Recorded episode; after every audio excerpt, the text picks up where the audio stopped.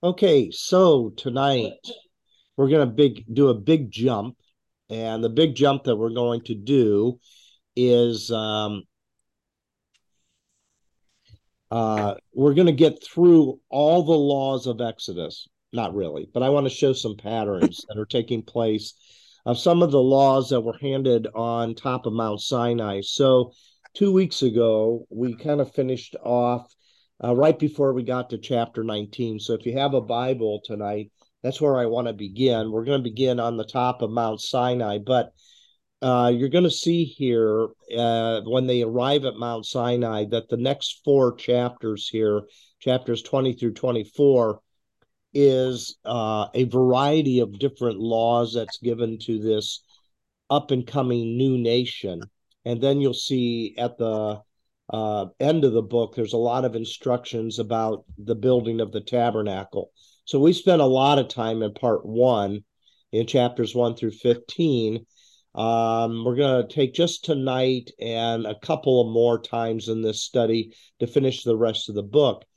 And the reason being is the the law code that we see in this section of Exodus has a lot of sundry laws that um, are quite difficult to get our hands around.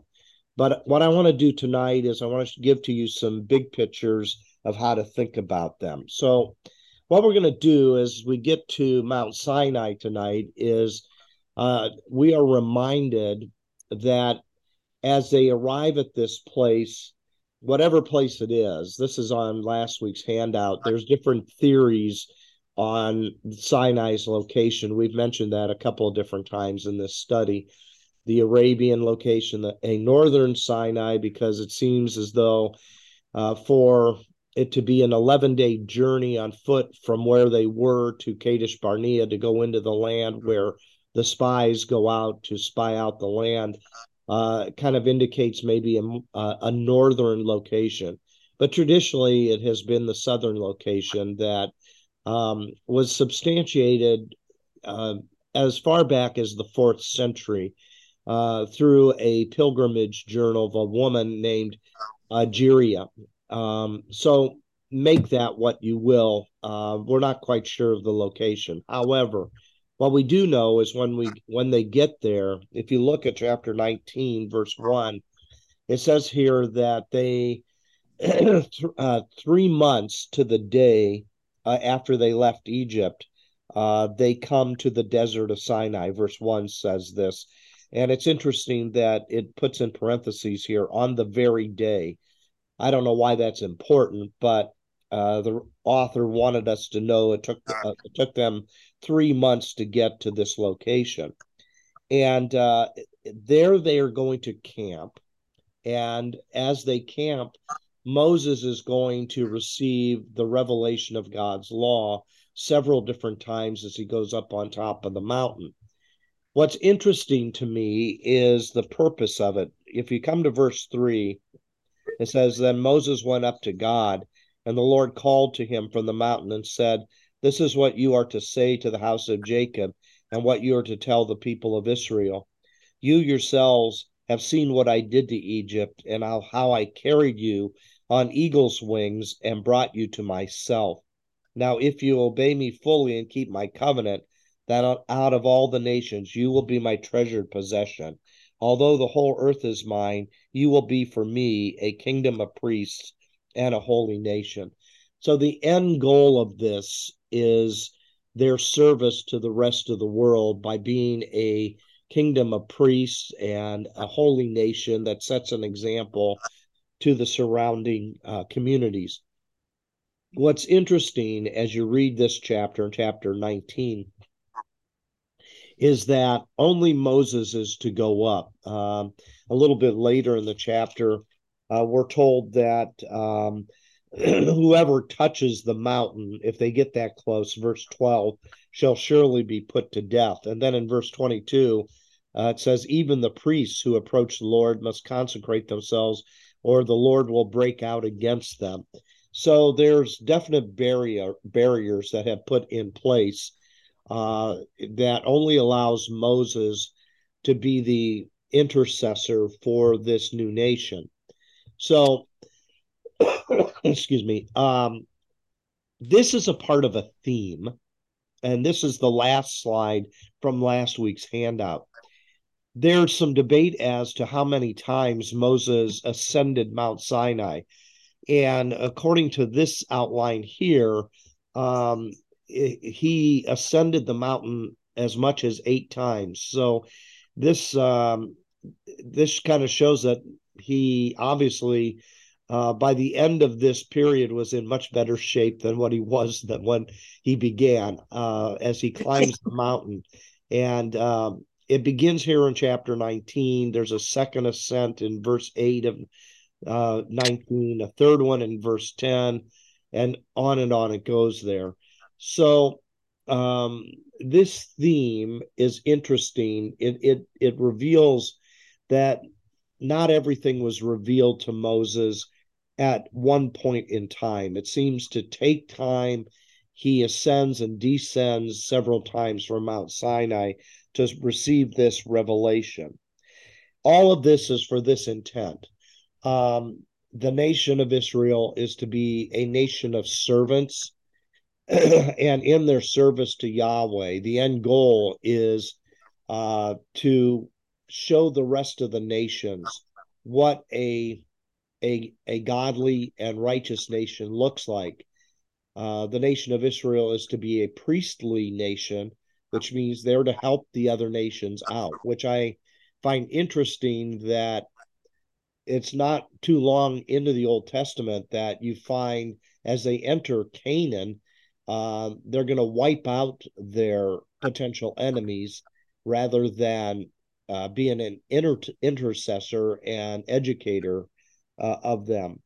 But uh, nonetheless, this is what they're to do. They're to serve God in this capacity. Now, in order to do that, obviously, they need to learn how to conduct themselves. And that's why all these laws are given at this point. I think most of us are familiar with the Ten Commandments uh, that begin in chapter 20 but that's only a con- uh, concise version of the overall revelation of the laws that are given there the rest of the book as i mentioned before is about the construction of the tabernacle which uh, is down to the very details of the type of materials that are to be used in the building of this portable sanctuary um, it seems as though um, what these laws are serving is a direct contrast to the Canaanites. When we anticipate the removal of the Canaanites from the land, their worship and the gods that they worship was detestable to uh, to the eyes of the God of Israel. And so these laws become very tedious um, and they get down to the nitty gritty of what a day to day type of outlook of these people is to do uh, to look like. So if you come down in um, chapter 20 down to verse 22 it says here then the lord said to moses tell the israelites this you have seen for yourselves that i have spoken to you from heaven. Do not make any gods to be alongside me. Do not make for yourself gods of silver or gods of gold, which would be the natural default position is the worship of many gods. And you'll remember this will be the struggle of the nation of Israel uh, for much of their history in the Old Testament. They continue to want to not only worship Yahweh, but they want to worship other gods as well. So, what you find taking place here is all of these laws are going to help set them apart. In chapter 20, you have the what is called the Decalogue.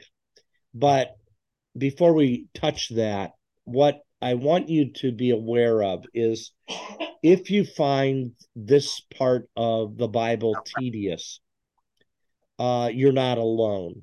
Um, this is a very slow, methodical um, setting forth of guidelines here. And uh, it's important to understand that you can't get through it quickly if you're going to contemplate not only the law that is given to the Israelites, but what relevance it has to us who live all these centuries later. So, the way I put it is reading through the laws that are given at Sinai is sort of like trying to swim through peanut butter. It's slow, it's sticky, uh, but if you can keep at the back of your mind that God has a goal in mind and keep in mind that it's to be a holy nation and a priestly nation, these laws are somehow to assist them on that journey.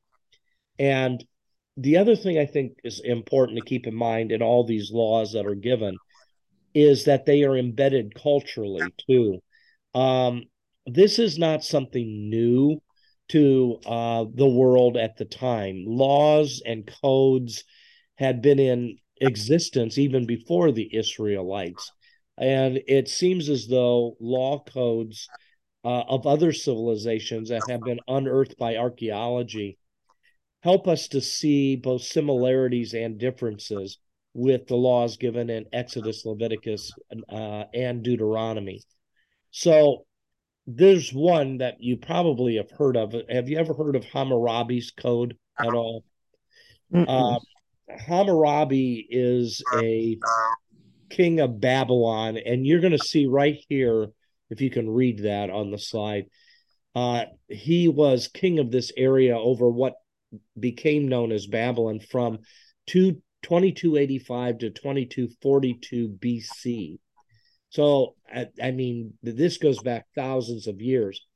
But this little stele, it's called a stele here, was discovered in 1902 by some French explo- explorers uh, in the city of Susa. And it predates um, the laws that are given in Exodus by many years. And this is what it looks like. This writing on this stele here looks sort of like um, the, I guess you would say it's close to hieroglyphics uh, type of writing. Uh, but what's important is the similarity. So this stele here has about 300 laws. And when it's compared to Exodus chapter 21, verses 23 through 27, they overlap and many of the laws are very similar. So what's interesting is this um, is something that is a mixture of things that were already known plus new revelation that God gave to Moses on Mount Sinai. Does that make sense to everybody? There's some things everybody mm-hmm. knew culturally. Those things are written down. There are some things that are new that are given to this chosen nation that we call Israel. Any questions or thoughts on any of that?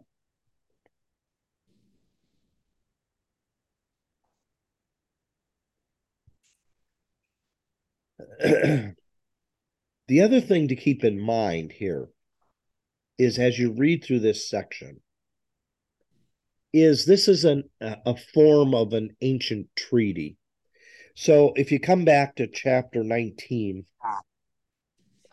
uh, one of the things that Moses is doing is he's bringing the law down to the people. And if you look back in chapter 19, verse 7, it says, Moses went back and summoned the elders of the people and set before them all the, wor- the words the Lord had commanded him to speak. The people all responded together, We will do everything the Lord has said. So Moses brought their answer back to the Lord. This is what is often called the Mosaic covenant. It is something that um, was given through Moses, but the people are entering into what technically is known as the suzerain vassal treaty. So, again, in ancient times, there would be covenants that were made by one who had greater power, like uh, like a king, with their vassals. And the promise basically was twofold. If these vassals would be obedient to the king, he would promise protection over them. And when you take the book of Deuteronomy and you align it with some of the suzerain vassal treaties of other civilizations, they they follow a very similar format. There's a prologue, there is a statement of what the king has done for the people, and then there is this if you will obey me, I will bless you. If you disobey me, there will be curses or there will be consequences. And much of the book of Deuteronomy follows that same pattern. Uh, this treaty here that is entered into at Mount Sinai becomes the basis for the blessings of God and the obligations of the people. So if, if you keep your thumb here in Exodus, go over to Deuteronomy chapter 27 just for a quick second, because I want you to see that this, when the law is given a second time, that's what Deuteronomy means. Uh, Deutero second, nomos mean law. Um, you'll notice that what by the time you get to uh, the end of the book of Deuteronomy, in chapter 26, verse 16, it says, The Lord your God commands you this day to follow these decrees and laws, carefully observe them with all your heart and with all your soul. You have declared this day that the Lord is your God, and you will walk in his ways, and that you will keep his decrees, commands, and laws, and that you will obey him. And the Lord has declared this day that you are his people, his treasured possession, as he promised, and that you are to keep all his commands. He has declared that he will set you in praise, fame, and honor high above the nations he has made, that you will be a people holy. There's that theme again to the Lord your God as he promised.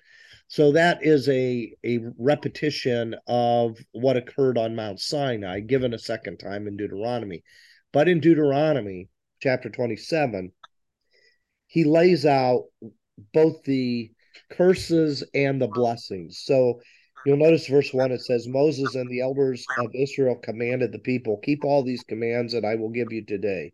And when you've crossed the Jordan into the land your God is giving you, set up some large stones and coat them with plaster, and then write on them the words of this law that you are you have crossed over to enter the land the Lord your God has given you. And then it's listed here.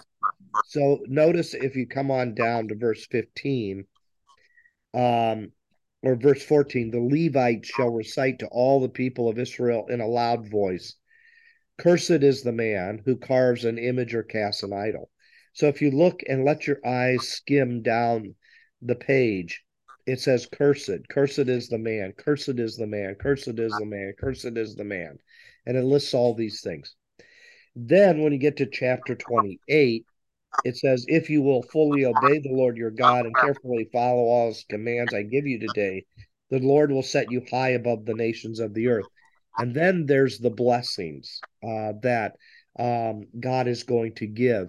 Uh, verse 3 You will be blessed in the city and blessed in the country, and the fruit of your womb will be blessed, and the crops of your lands and the, your livestock, and your herds and lambs, and so on and so forth. As you read through this, there's blessing after blessing that is reiterated.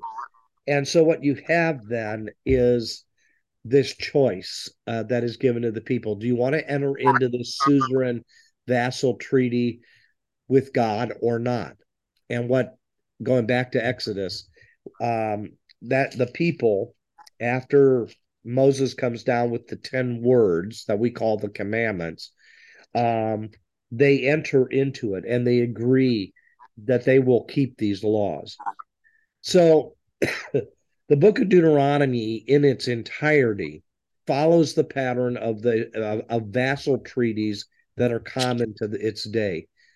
What's interesting is the 10 words that are given in chapter 20 of Exodus is a concise uh, version of the core of this covenant. And uh, and then it gets tedious because it, the rest of Exodus or the next section of Exodus all of Leviticus, some of Numbers, and all of Deuteronomy is law after law uh, that is given. And it is given in very precise ways to a very precise culture of that day. So before I go on, do you have any thoughts or questions that you have? Okay. Now, what's important, I think, is sometimes people get confused about the purpose of the law.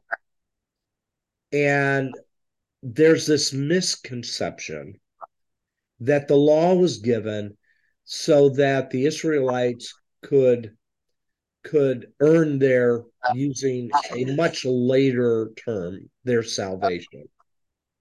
That's a misconception.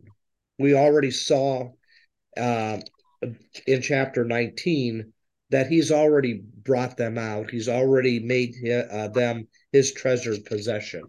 The pers- purpose of the law has a very speci- uh, specific purpose. The Ten Commandments, for as much as we like to post them as timeless absolutes, are given not in a vacuum, they're given in a very precise situation. And all of them are good commandments. In fact, if all the Ten Commandments were obeyed every day, you wouldn't see the mass shootings that you're seeing on the news. Um, what you'll find, though, is that this is a part of a bigger thing. And when you look at what this law is to do, it's not to earn God's favor. Rather, it is to train people in the ways of becoming a more godly like uh, group of people. And the laws are also kind of woven into a bigger story. So the nation of Israel begins with a nuclear family, uh, Abraham and Sarah, and the promises that are given to that specific family. But it grows from there and it will stretch on into the monarchy under David and Solomon. So, what we find is this law is to help them to live into the reality of being a kingdom of priests and a holy nation. And that is very specific to a time and a place. And um, especially when you get into the food laws and stuff, we scratch our head. We don't understand. Doesn't make a whole lot of sense to us why we can't eat shellfish or whatever. Um, in that day and age, it may, meant something, and you have to be careful about saying that these are all timeless absolutes. Rather, this is the wisdom of that day uh, in the culture of that day on how they're going to be a different kind of people than the rest of the surrounding nations. Does that make sense to everybody? Mm-hmm. In fact, it's interesting when you fast forward all the way to the New Testament, Jesus basically sums it up and says, All the law rests on these two commandments love God with all your heart, soul, mind, and strength, and love your neighbor as yourself. In other words, all these specifics helped them to do that in that day. We need to keep understanding how we can do that in our day. Any thoughts, comments? well, Larry, I think some of the food laws were also to keep them safe because absolutely, you know, if you ate raw pork, well, not raw, but undercooked pork, you'd be in big trouble. Yeah.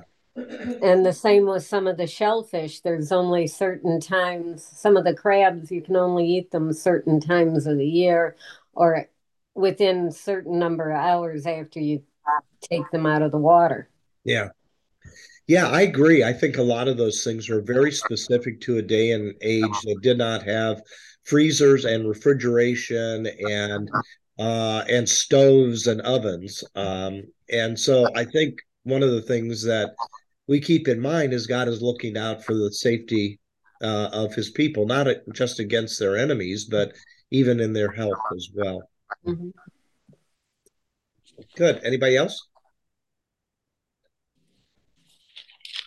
Okay, so let's come back to the Decalogue for a second chapter 20 so you have these 10 words that are given now we call them commandments because there is um, a very specific you shall not element to it however mm-hmm.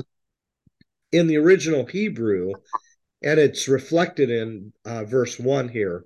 And God spoke all these words. That's the better translation. So there's 10 words that are given. Uh, and what's interesting is these 10 words are repeated in Deuteronomy chapter 5, verses 5 through 21. What's really interesting is these 10 commandments are not identical in these two passages of scripture.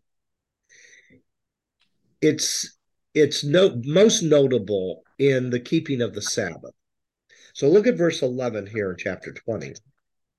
It says here, um, remember, or actually verse 8, uh, going down through verse 11. Remember the Sabbath day by keeping it holy. Six days you shall labor and do all your work. But the seventh day is a Sabbath to the Lord your God. On it you shall not do any work, neither you nor your son or daughter, nor your um, manservant or maidservant, nor your animals, nor the alien within your gates. For in six days the Lord made the heavens and the earth, the sea, and all that is in them, but he rested on the seventh day. Therefore, the Lord blessed the Sabbath day and made it holy. So in Exodus, the reason for keeping the Sabbath is because God rested in the creation week, this pattern of six and one, uh, work six and rest one. But if you go over to Deuteronomy chapter five, you have these 10 words that are given. And these 10 words are essentially the same as in Exodus. However, if you come down to verse 15, uh, or again, I, I'm, I didn't put the full paragraph there. Go down to verse 12 through 15. Uh, it says here in Deuteronomy 5 Observe the Sabbath day by keeping it holy, as the Lord your God has commanded you. Six days you shall labor and do all your work, but on the seventh day is a Sabbath to the Lord your God. On it you shall not do any work, neither you nor your son, your daughter, your manservant, maidservant, your ox, your donkey, or any of your animals, nor the alien within your gates, so that your manservant and maidservant may rest as you do. Now, notice the difference. Remember that you were slaves in Egypt, and that the Lord your God brought you out of there with a mighty hand and an outstretched arm. Therefore, the Lord your God has commanded you to observe the Sabbath day. No mention about the creation day, no mention about the fact that God rested. So, same commandment, but a different reason. Why? Well, these are two different traditions. And these traditions reflect the need of their day.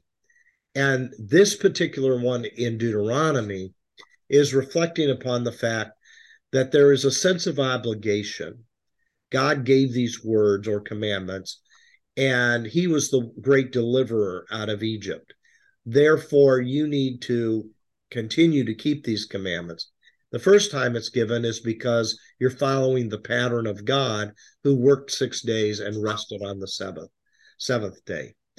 So the difference, in my opinion, is Deuteronomy is anchored in a later era and um, the book of Deuteronomy is given to a new generation.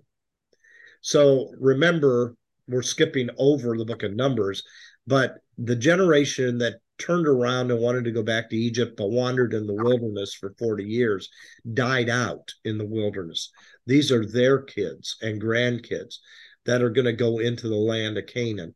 So when this law is given a second time, it's been updated it's been updated in this commandment as a reason for why they should keep the Sabbath. Does that make sense everybody? Okay. So let's look back in chapter 20 for a second. Let's look at a couple of these commandments.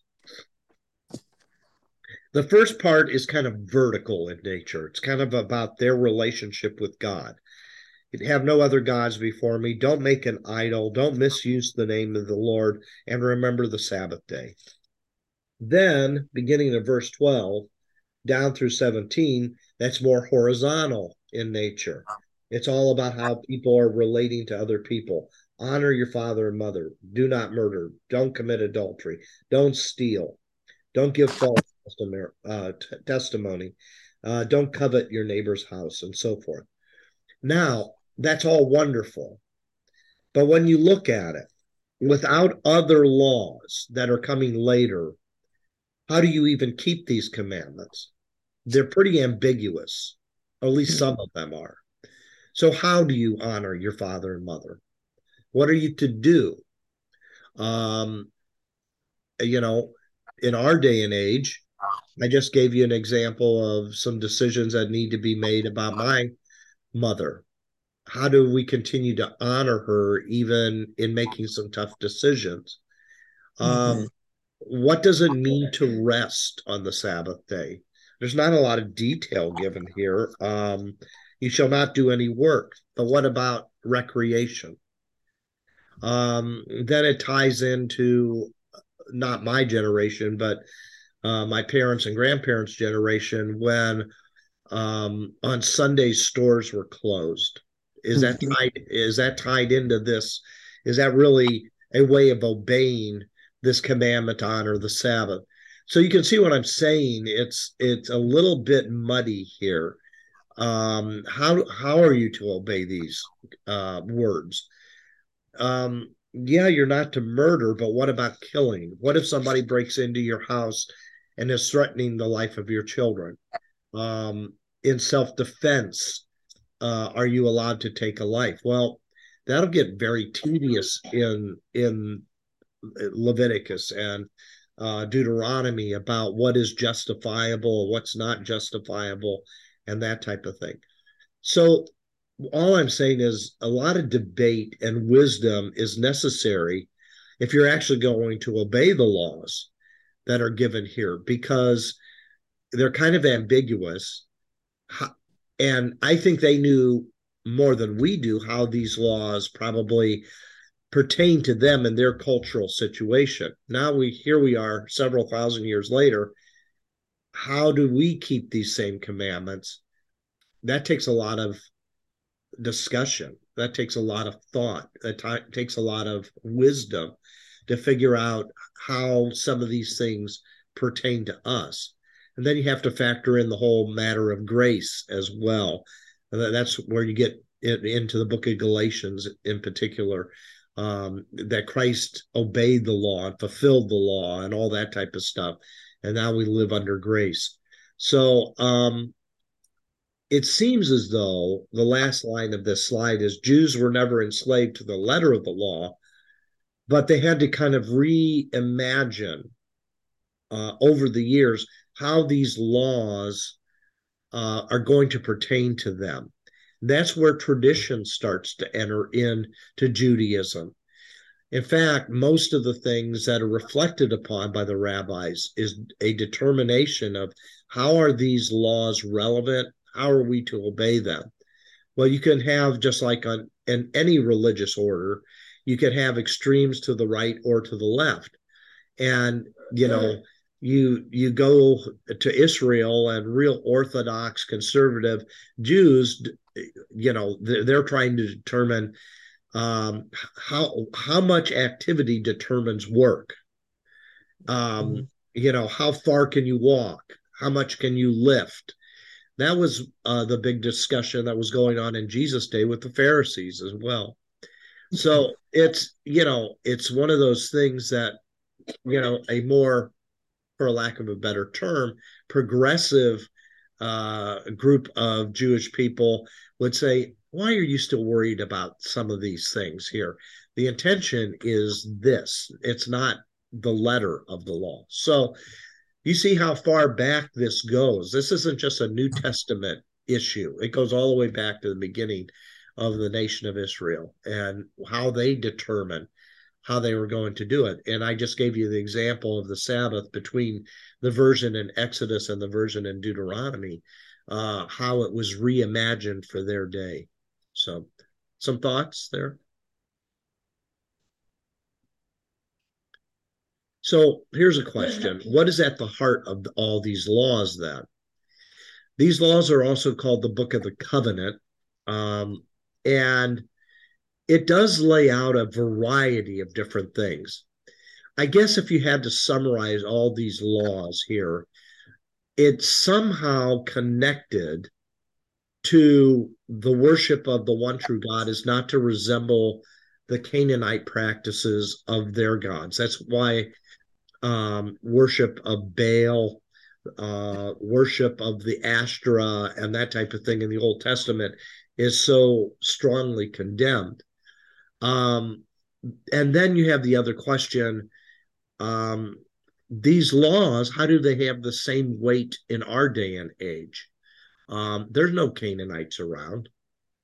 I mean, so uh, you know how does how does this apply to us?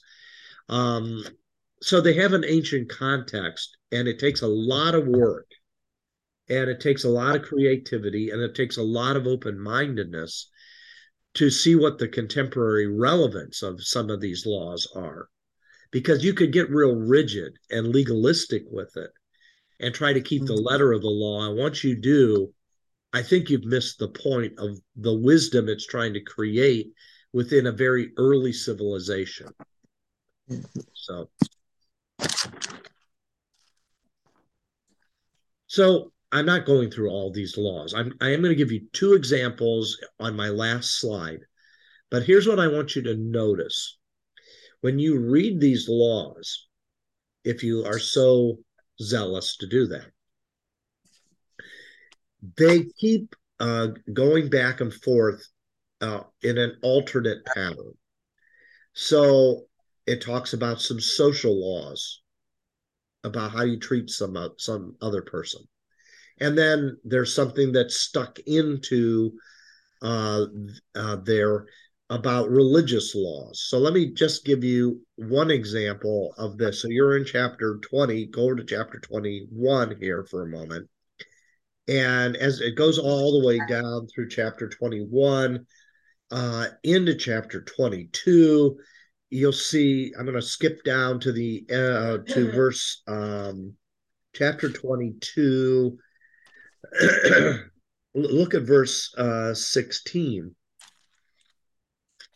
it says, if a man seduces a virgin who is not pledged to be married and sleeps with her, he must pay the bride price, and he shall be, and she shall be his wife. If her father absolutely refuses to give her to him, he must still pay the bride price for virgins. Then all of a sudden, bingo, it switches from this virgin to religious things. Don't allow a sorceress to live. Anyone who has sexual relationships with an animal must be put to death. Whoever sacrifices to any god other than the Lord must be destroyed. Then in verse 21, it goes back to the social side of it. Do not mistreat an alien or oppress him, for you were aliens in Egypt. That's the pattern through this whole section of Exodus. Social, religious, social, religious, social, religious. It alternates back and forth. Um, could this resemble a couple different traditions being kind of shuffled together? I don't know. But these laws seem to be a snapshot of fidelity to God and fidelity to neighbor. There's kind of an interrelationship in them. If you look at chapter 23 of Exodus and come down to verses 12 through 14, it says here, uh, six days to do your work, the seventh day do not work, so that your ox, your donkey may rest, and a slave born in your house, and the alien as well may be refreshed. Be careful to do everything I have said to you. Do not invoke the name of other gods. Do not let them be heard on your lips. Isn't it fascinating that this isn't just about um, human beings? It mentions the ox, it mentions the donkey, it mentions the slave, who in that day is not considered uh, fully human, and the alien as well. So you have you have this interrelationship from the entire strata of society that these laws pertain to. Everything from human beings even to uh, animals as well. Does that make sense? Mm-hmm. Okay. Okay, so here's where I want to end tonight. Okay, I want to give you two examples. Uh, these laws, each of them have their own voice in the sense that they have their own day, they have their own time, they have their own culture. Um, and what happens is over time, some of these laws that are given in Exodus begin to conflict with other laws that are given in places like Deuteronomy and Leviticus. So I'm going to give you two examples. So uh, go back to chapter 21 of Exodus. And the first thing that's mentioned uh, following the prohibition against idols and altars is to talk about slaves. So in verse uh, 1 and following, down to verse 11, it talks about how you're to treat your slave. So I'll read this. It says, If you buy a Hebrew servant, he is to serve you for six years, but in the seventh year, he shall go free without paying anything. If he comes alone, he is to uh, go free alone. But if he has a wife when he comes, she is to go with him. So if he's already married or already has um, uh, a woman that's a part of his family, uh, she is to go with him when he's set free. Verse 4 If his master gives him a wife, so he comes into this uh, servant relationship with the master as a single individual, and he has a wife, and the master gives him a wife, and she bears him sons or daughters, the women and their children belong to the master. Only the man is to go free. He can't take his children with him. So that's an interesting thing. So that would be a way of keeping a guy indebted to you. That's what the next verse says. But if the servant declares, I love my master and my wife and my children, I don't want to go free. I don't want to be set free. I love my wife. I love my kids. I'll be your servant for life. So it was kind of a, a way of uh, maneuvering to get this guy to continue to be his servant. And uh, it says that it is noted by this interesting uh, procedure. It says um, the master will take him before the judges, so the the council of the community, and he shall take him to the door or the doorpost and pierce his ear with an awl. Then he will be his servant for life. So he'll have uh, a pierced ear, and that will be an indicator that um, he is a bond servant. That's a term that will come later in the Bible, one who chooses to continue to be a servant.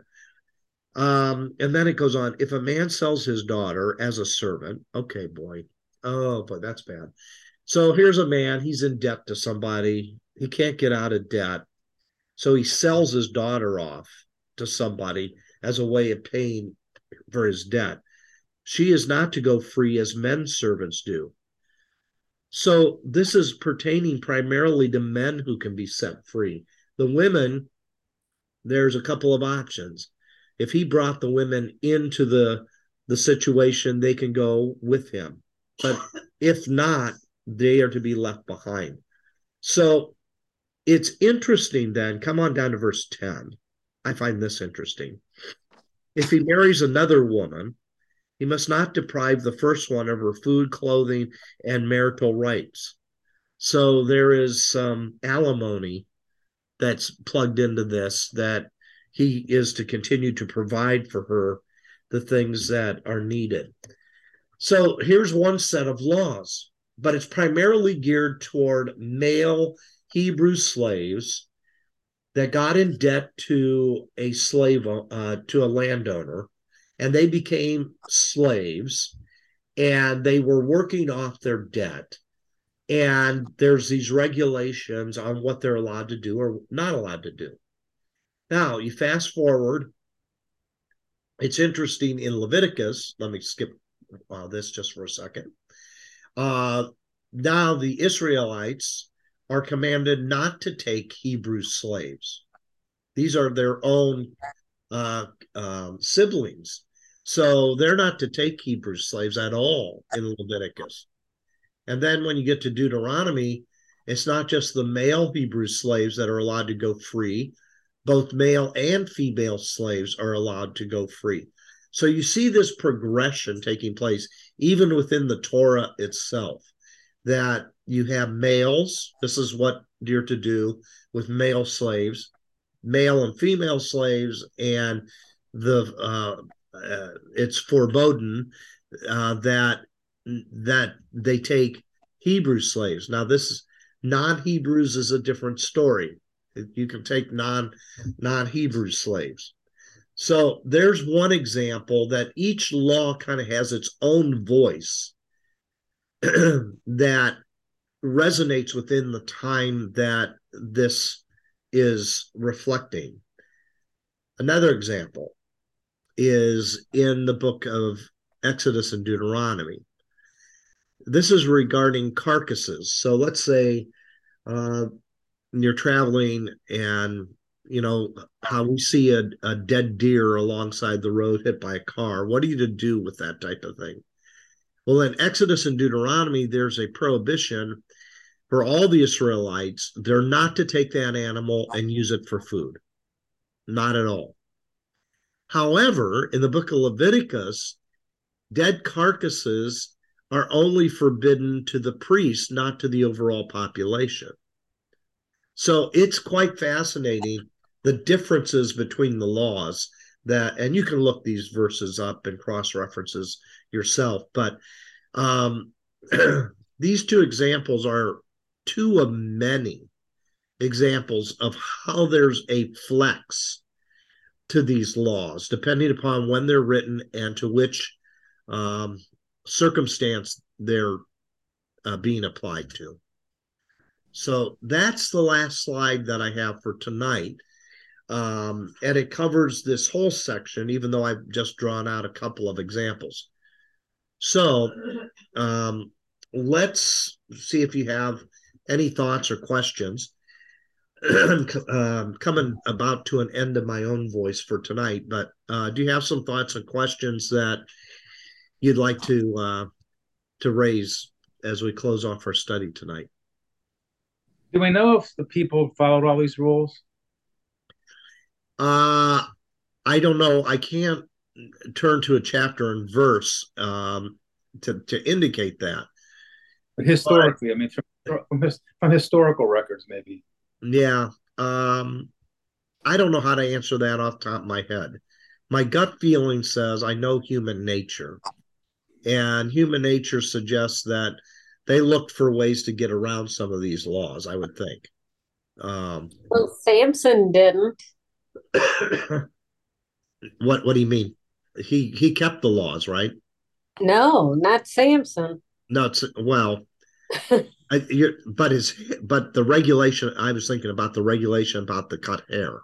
Uh, that's not what you're refer, we're referring. No, I mean he he ate the, the honey out of the lion and yeah, right, yeah, and then even like even taking Delilah as his love interest. Yeah, was outside the bounds. Now I was thinking about uh, that Nazarite vow law that uh-huh. he kept that. Of course, that would have been imposed upon him by his parents. Right. Uh, okay. But and he kept that law, but he certainly he certainly was an individual that was uh the Frank Sinatra of his day, wasn't he? I mean, or some other um the Hugh Hefner of his day or whatever. Um yeah, he had quite a wild life. He really did. Uh, no doubt about that. So that's a good example.